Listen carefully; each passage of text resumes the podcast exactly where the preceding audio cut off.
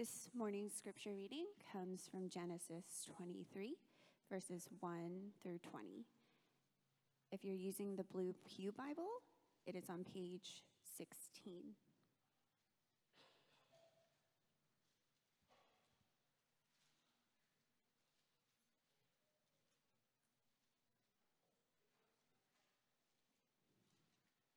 Once again, we're in Genesis 23, and we're going to read verses 1 through 20.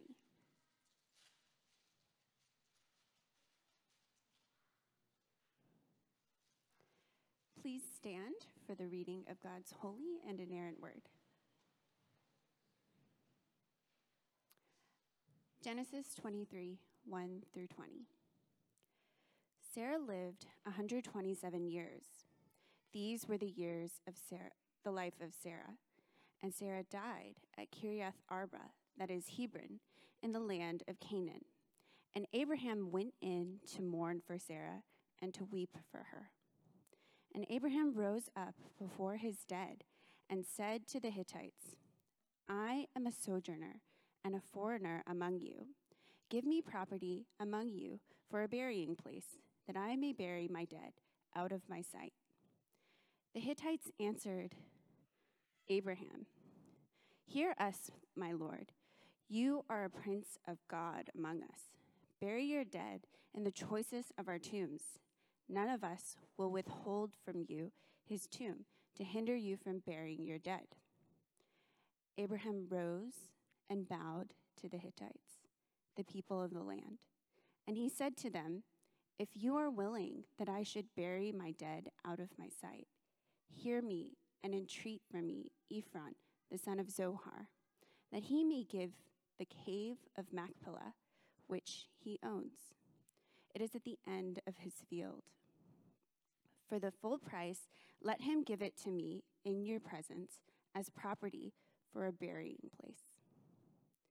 Now Ephron was sitting among the Hittites, and Ephron the Hittite answered Abraham in the hearing of the Hittites of all who went in at the gate of his city. No, my lord, hear me. I give you the field, and I give you the cave that is in it. In the sight of the sons of my people, I give it to you. Bury your dead.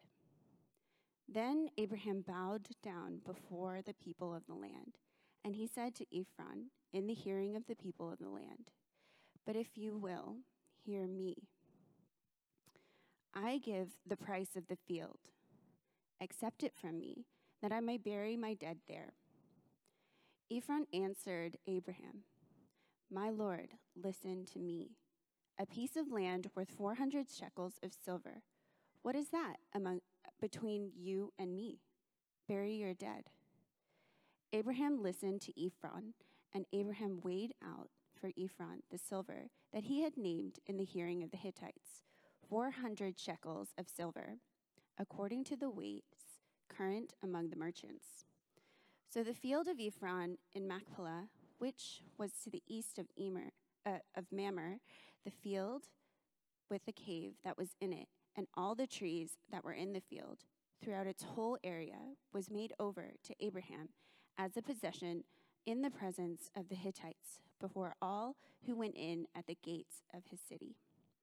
After this, Abraham buried Sarah, his wife, in the cave of the field of Machpelah, east of Mamre, that is Hebron, in the land of Canaan.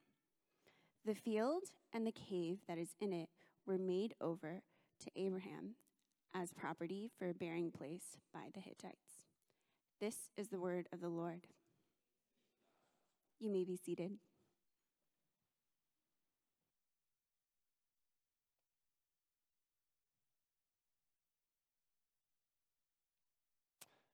Let's pray. Father, may the words of my mouth and the meditations of my heart be pleasing to you. And in the preaching of your word now, Holy Spirit, would you be pleased to convict and console, encourage and edify all those here in this room as you see fit. It's in Jesus' name we pray. Amen. Well, a couple months ago, I shared with y'all the family tragedy that happened in my life um, back in the 80s. It was a car accident that took the life of my sister unexpectedly. She was 14, and I was two.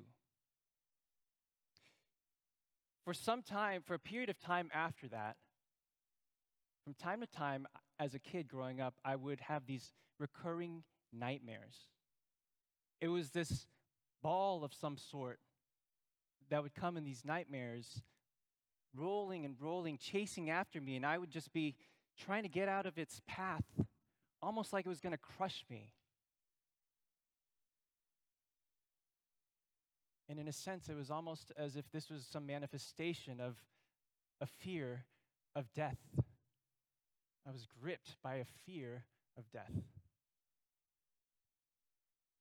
Now, fast forward to when I turned 14, right around the time when I turned 14. I still remember this sense that there might be a curse on my life, that when I turned 14, it might be my turn to die. The reality of death has been for me a, a part of my life for, for much of my life.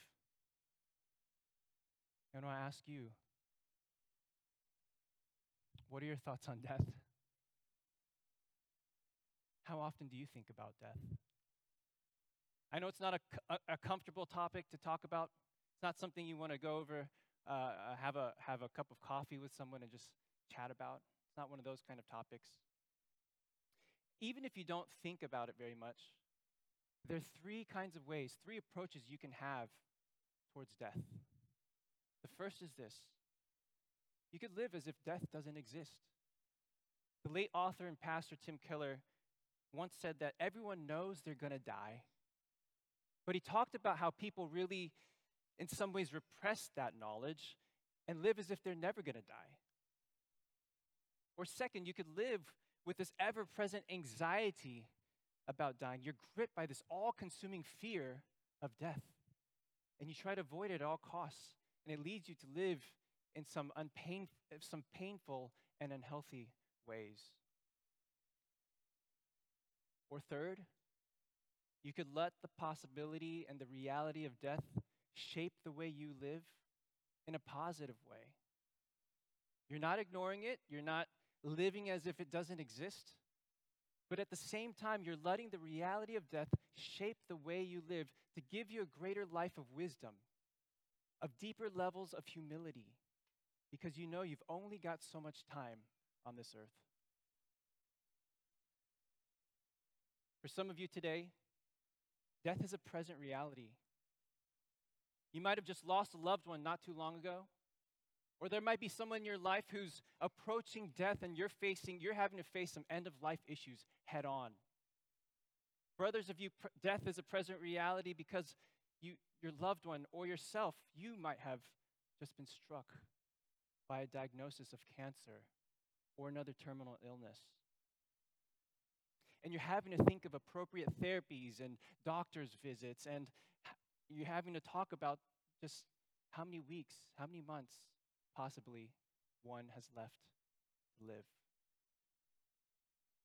Since April, we've been taking a deep dive into the life of Abraham and Sarah and their journey of faith. There have been lots of twists and turns but now we're at a juncture, a milestone, a point in Abraham's life where he's confronted with the reality of death where it hurts the most.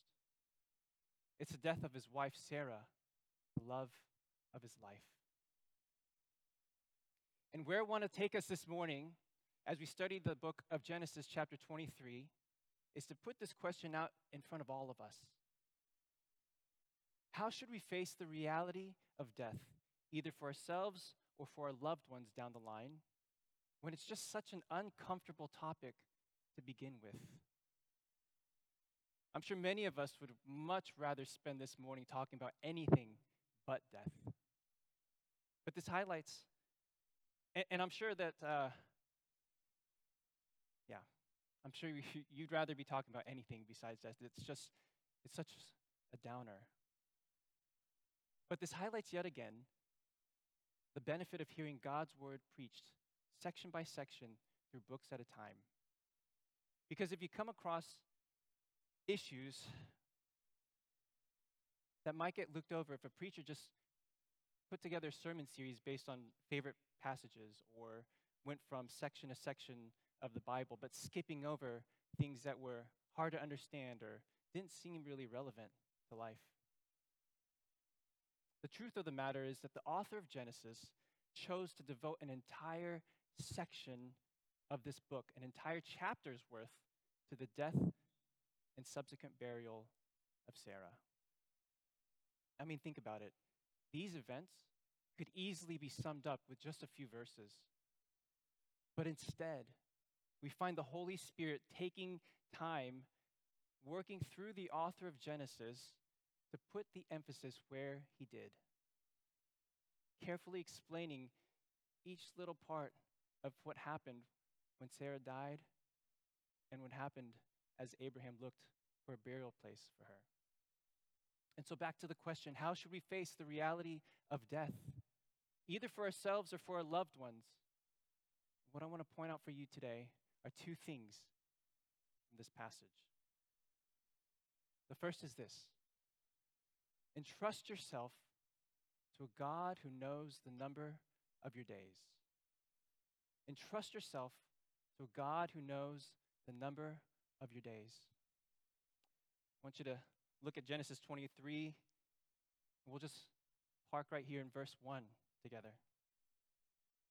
It reads this Sarah lived 127 years. These were the life of Sarah. It's been a long journey for both Sarah and Abraham. They've seen a lot over the years. In Genesis 12, God speaks to Abram and calls him to leave the land that, and the people that he was with, to go to a land he was to receive as an inheritance. In Genesis 15, God promises that he's going to give Abram offspring as uncountable as the stars in heaven through his very own son. In Genesis 16, Sarai, still struggling with infertility, takes things into her own hands and comes up with this plan to have Abraham have a child with her own Egyptian servant, Hagar. A chapter later, we see God graciously promising Abraham a son being born through Sarah herself, even though she was nearing 90 years old. Sure enough, in Genesis 21, we find Sarah giving birth to Isaac, the child of promise, the child through whom God promises that Sarah will become nations, kings of people shall come from her. This was all part of the original promise to Abraham that he received from the Lord in Genesis 12. And I will make of you a great nation, God says to Abram. And I will bless you and make you your name great, so that you will be a blessing. And in you all the families of the earth shall be blessed. It's been a long journey for Abraham and Sarah. And now the time has come for one of them to leave this earth. And Sarah goes first. And Abram has to un- undergo the pain of losing his wife, who's traveled this journey of faith with him all these years. The Bible says that there's a time for everything, including a time to be born and a time to die. Sarah dies at the age of 127, 37 years after Isaac was born. And what I see here is that God knows the number of our days. He knows the number of years that we will live on this earth. Whether that means three years for you or 30 years, God knows the number of our days. Which means we have a set number of days. We just don't know how many there are. Now, this isn't meant to scare you or to make you live in constant fear of death, but I think there's something helpful and humbling about recognizing that our days are limited, that our days are numbered. There's a connection here to, to Psalm 139, which scripture tells us My frame was not hidden from you when I was being made in secret, intricately woven in the depths of the earth. Your eyes saw my unformed substance. In your book were written, every one of them, the days that were formed for me, when as yet there was none of them. And the Bible says in Job 14, 5, that man's days are determined and the number of his months is with God. So, what's the point of spending all this time just dwelling on this? What good does it do for us to think about how God knows the number of our days, that our days are numbered? We just don't know what they are. Listen to Psalm 90, verse 10 through 12. The years of our life are 70, or even by reason of strength, 80. Yet their span is but toil and trouble. They are soon gone, and we fly away. Who considers the power of your anger and your wrath according to the fear of you? So teach us to number our days that we may get a heart of wisdom. There's a kind of wisdom that comes when we take the time to meditate on the fact that we won't be around here on earth. We won't always be around here on earth, at least the present earth. Even if you've been walking your journey of faith for many years, there comes a time that God has appointed for your death. It was true for Sarah, and it'll be true for you and for me. Unless, of course, Jesus returns first.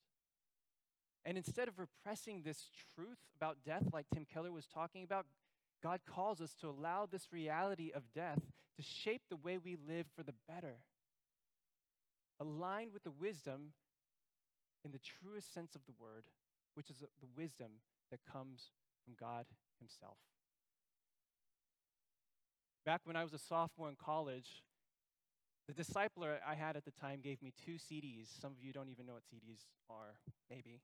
Two CDs. On each CD was a sermon, each different sermons by Pastor John Piper. One of the CDs had a message by Piper who was entitled, Don't Waste Your Life. And over the years, this message has been a really influential message for me, even though it's been many years since college, and I've heard it more multiple times since then. Piper's point in his message was essentially that not only do we not know how long we have yet to live, but there are ways you can live your life that can lead to either you wasting it or not wasting it. He says this Your life is in God's hands. Your life hangs by a slender thread of sovereign grace. You belong to God. He made you. You exist for Him. God made life. He knows what life is for. And He has the right to take it and a right to give it whenever He pleases. He goes on to say, the unwasted life is a life that puts Christ on display as supremely valuable.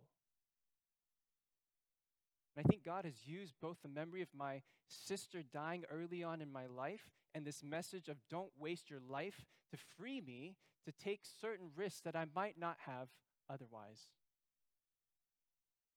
With my sister dying at the age of 14, I know beyond the shadow of a doubt that God could take my life anytime. I can't presume that I'm going to live another 20 years, 30 years. And the time that I do have left, I don't want to waste it. I want to spend it all on what matters most. on what pleases God the most, on what brings God the most glory with my life. And so, I really do think and feel that these two things, my sister's early death and Piper's call to not waste my life, have been pivotal in freeing me from the feeling of need to walk the path of the American dream. I've been keeping a running series of journal entries specifically related to the journey that I've been on towards going into the ministry and becoming a pastor. I started it back on February 20th, 2014, while I was still a resident and training as a medical doctor.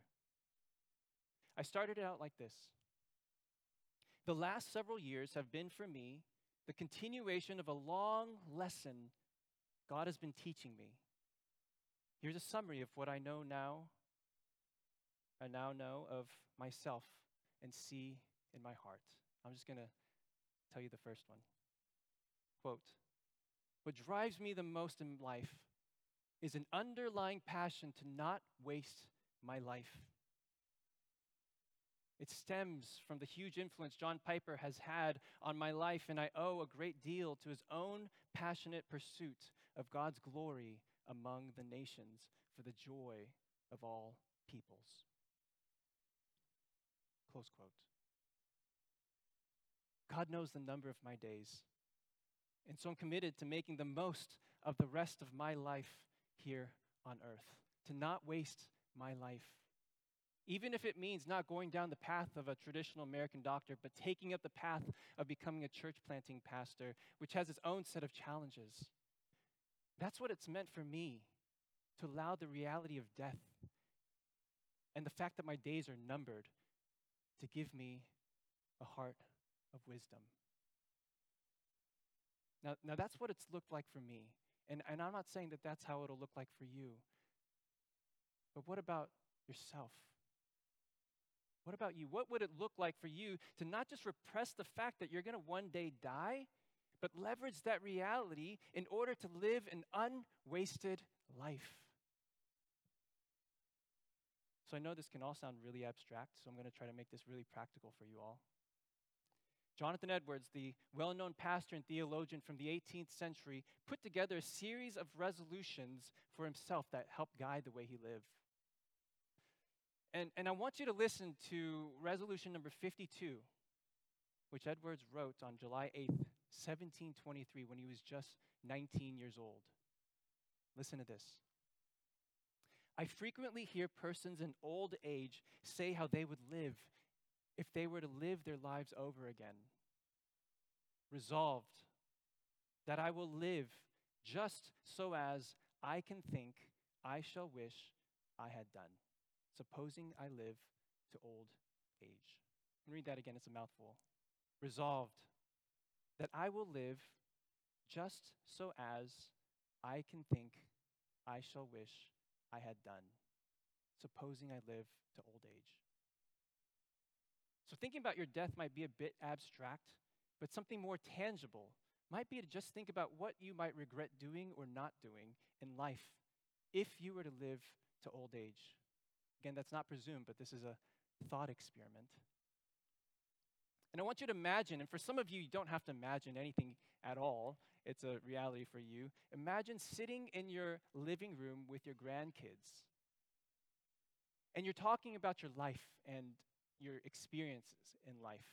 And one of your grandkids asks, Grandpa or Grandma, if you could live your life over again, what would you do differently? And I would add that it's not just about what you do differently, but as a Christian, what would you wish you had done for the glory of God? And as you think about it, instead of having regret down the line, just do it. Do the very things you think would bring God the most glory in every season of your life. Thinking like this can bring a lot of clarity to hard decisions you have to make. Because once you see the path forward that would bring God the most glory in that particular scenario, all that's left is for you to pray for the Lord to give you courage to pursue that path, armed with the knowledge that life is short and that you don't want to waste it. So, how should we face the reality of death? First, entrust yourself to a God who knows the number of your days. Don't repress thinking about your own death, but leverage it. Use it to use that reality to shape the way you live and to help you lead a life of greater wisdom and intentionality, an unwasted life devoted to Jesus. And second, entrust yourself to a God who can use even death to fulfill his promises. And trust yourself to a God who can use even death to fulfill his promises. I want you to look down at verse 2 with me. And Sarah died at Kiriath Arba, that is Hebron, in the land of Canaan. And Abraham went in to mourn for Sarah and to weep for her. Now, what's significant about Sarah dying in Hebron? Hebron is a city also known by two other names, Kiriath Arba and Mamre.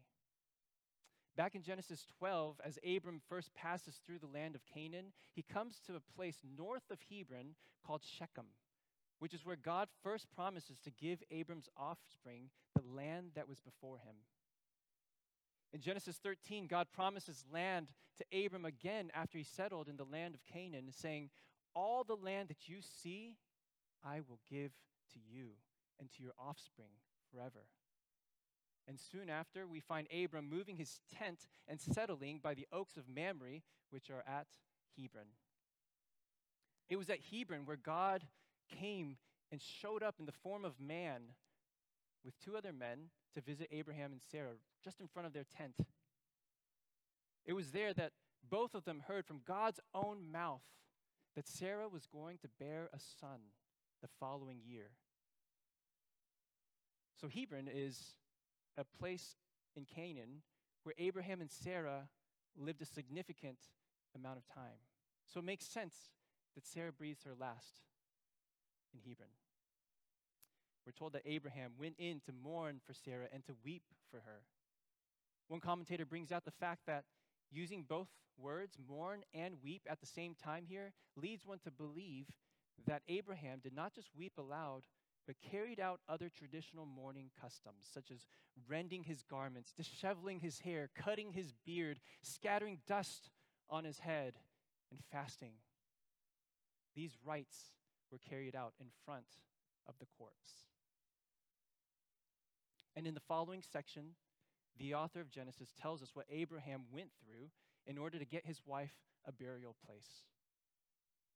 It all starts with Abraham approaching the Hittites who were one of the people occupying the southern hill country and uh, uh, the Hebron area of the Canaan, of Canaan at the time. Look down at verse 3 with me. And Abraham rose up from before his dead and said to the Hittites, I am a sojourner and foreigner among you. Give me property among you for a burying place, that I may bury my dead out of my sight.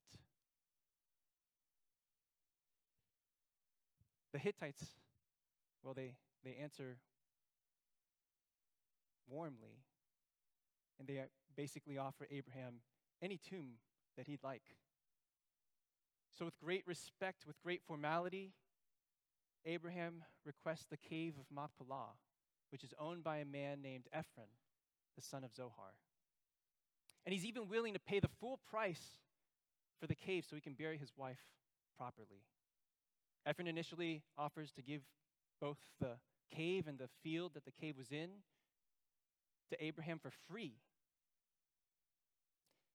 But Abraham insists on paying the full price. And finally, the deal is made for 400 shekels of silver. Abraham purchases this field from Ephron the Hittite, and he's able to bury his wife properly in the cave.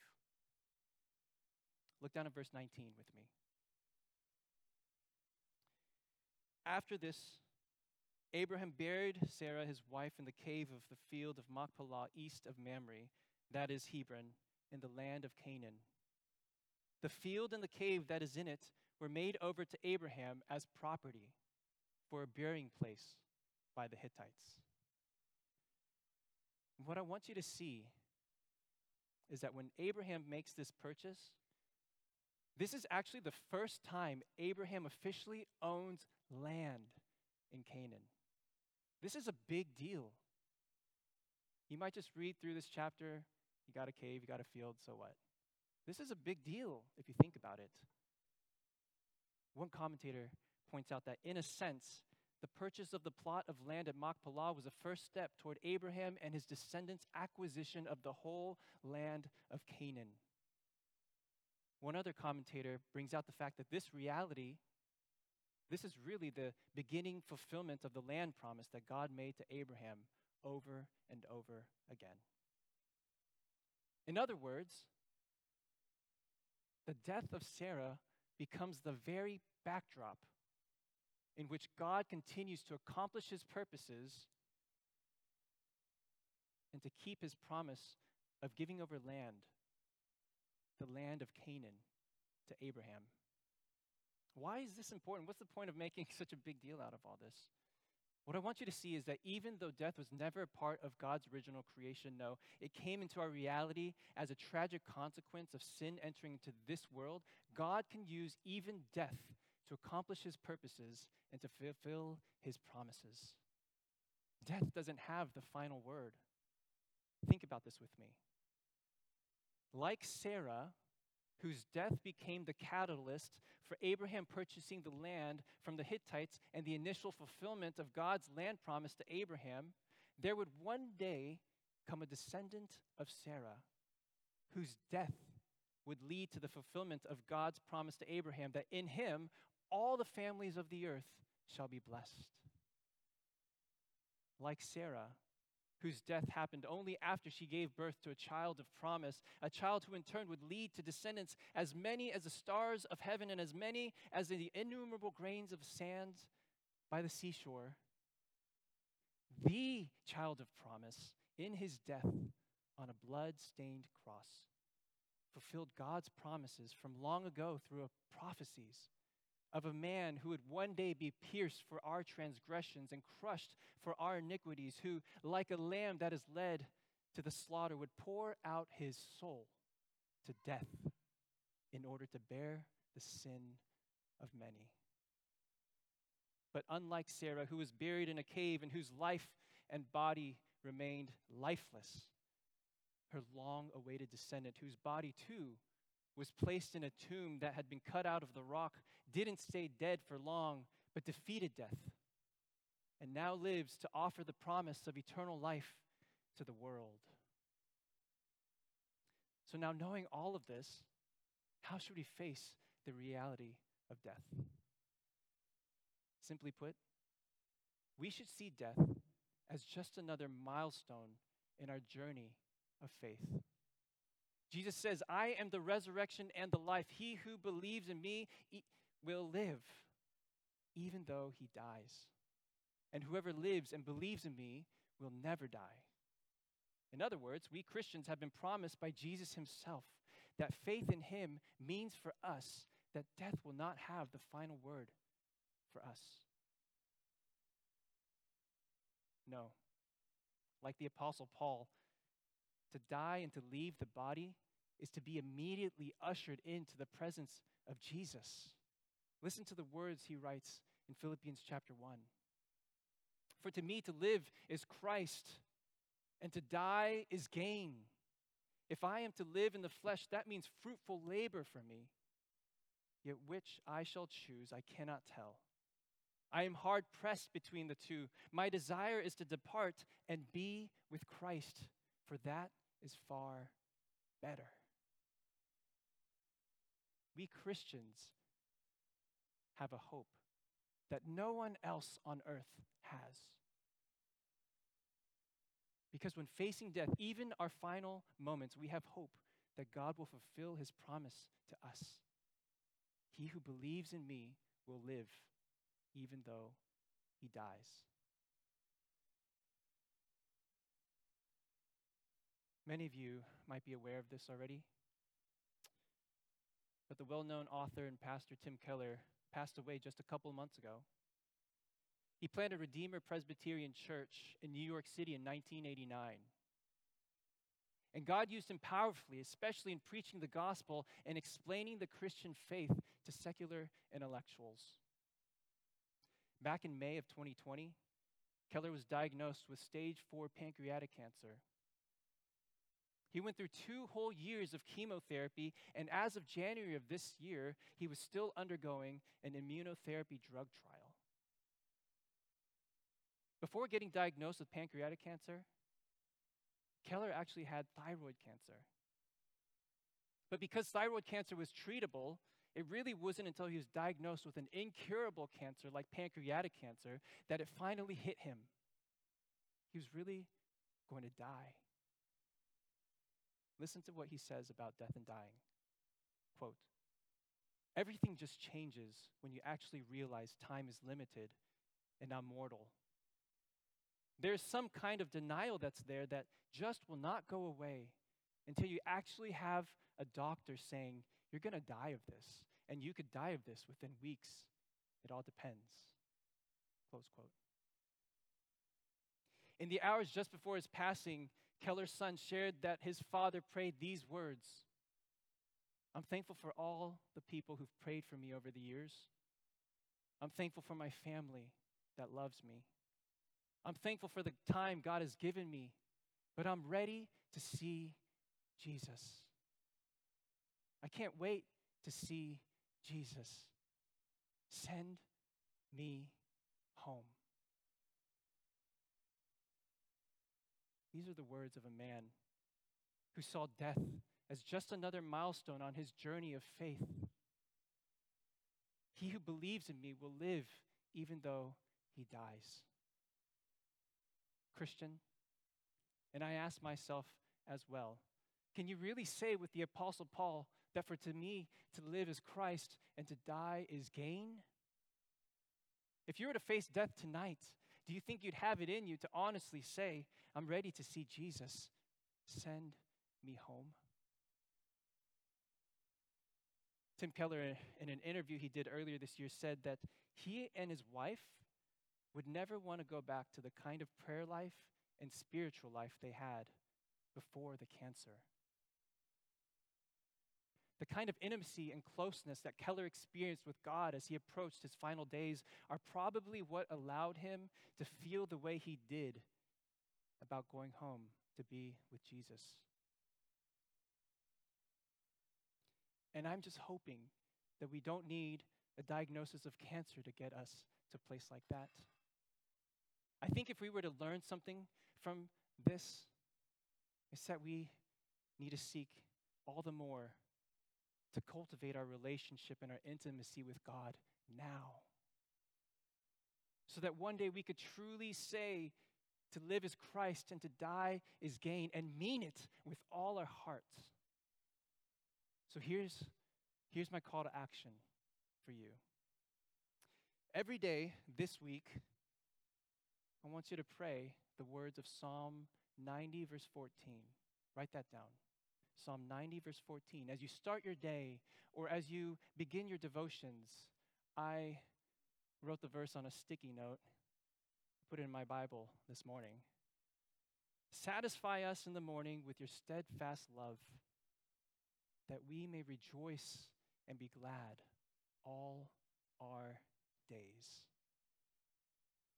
Satisfy us in the morning with your steadfast love, that we may rejoice and be glad all our days. Psalm 90, verse 14. And as you're praying that for yourself, ask the Lord to give you deeper levels of closeness with Him, deeper levels of joy with Him, and a sense of His presence in your life. I'm going to do this too. Let's do this together.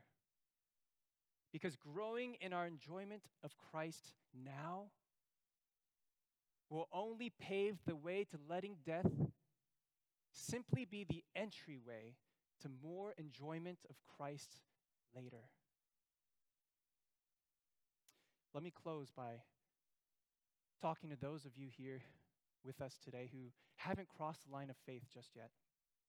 You've been hearing me talk a lot about death and dying and the realities of it all, and I hope you have a better sense of, of how Christians think about these kinds of things. But what I hope most for you is to realize that you can't presume you've got years to live under your belt and let that make you think that you can put off figuring things out with God until later. Your life could be taken from you in a freak accident tonight. And if you die apart from a relationship with Jesus, there won't be a second chance after death. There won't be a second chance to get right with God after death. If you want to know how to become a Christian, or you just have questions about the faith, come find me after service. I'll be in the back. Or schedule a time later this week with a Christian friend and just talk things over. But don't put this off. Don't think that you have years and years to live and so you can figure these things out later. You don't know how long you have left. But let that give you a heart of wisdom.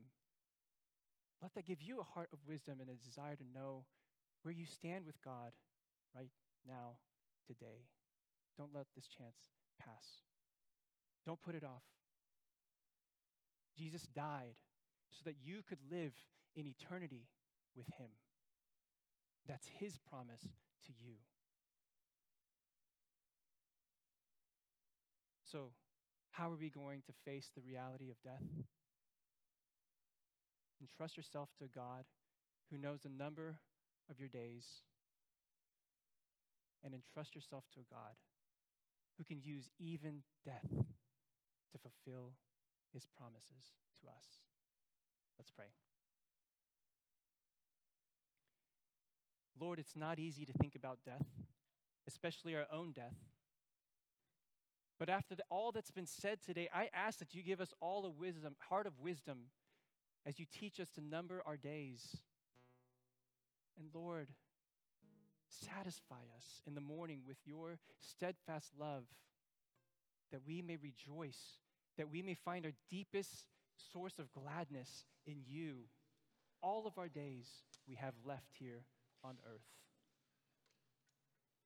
It's in Jesus' name we pray. Amen.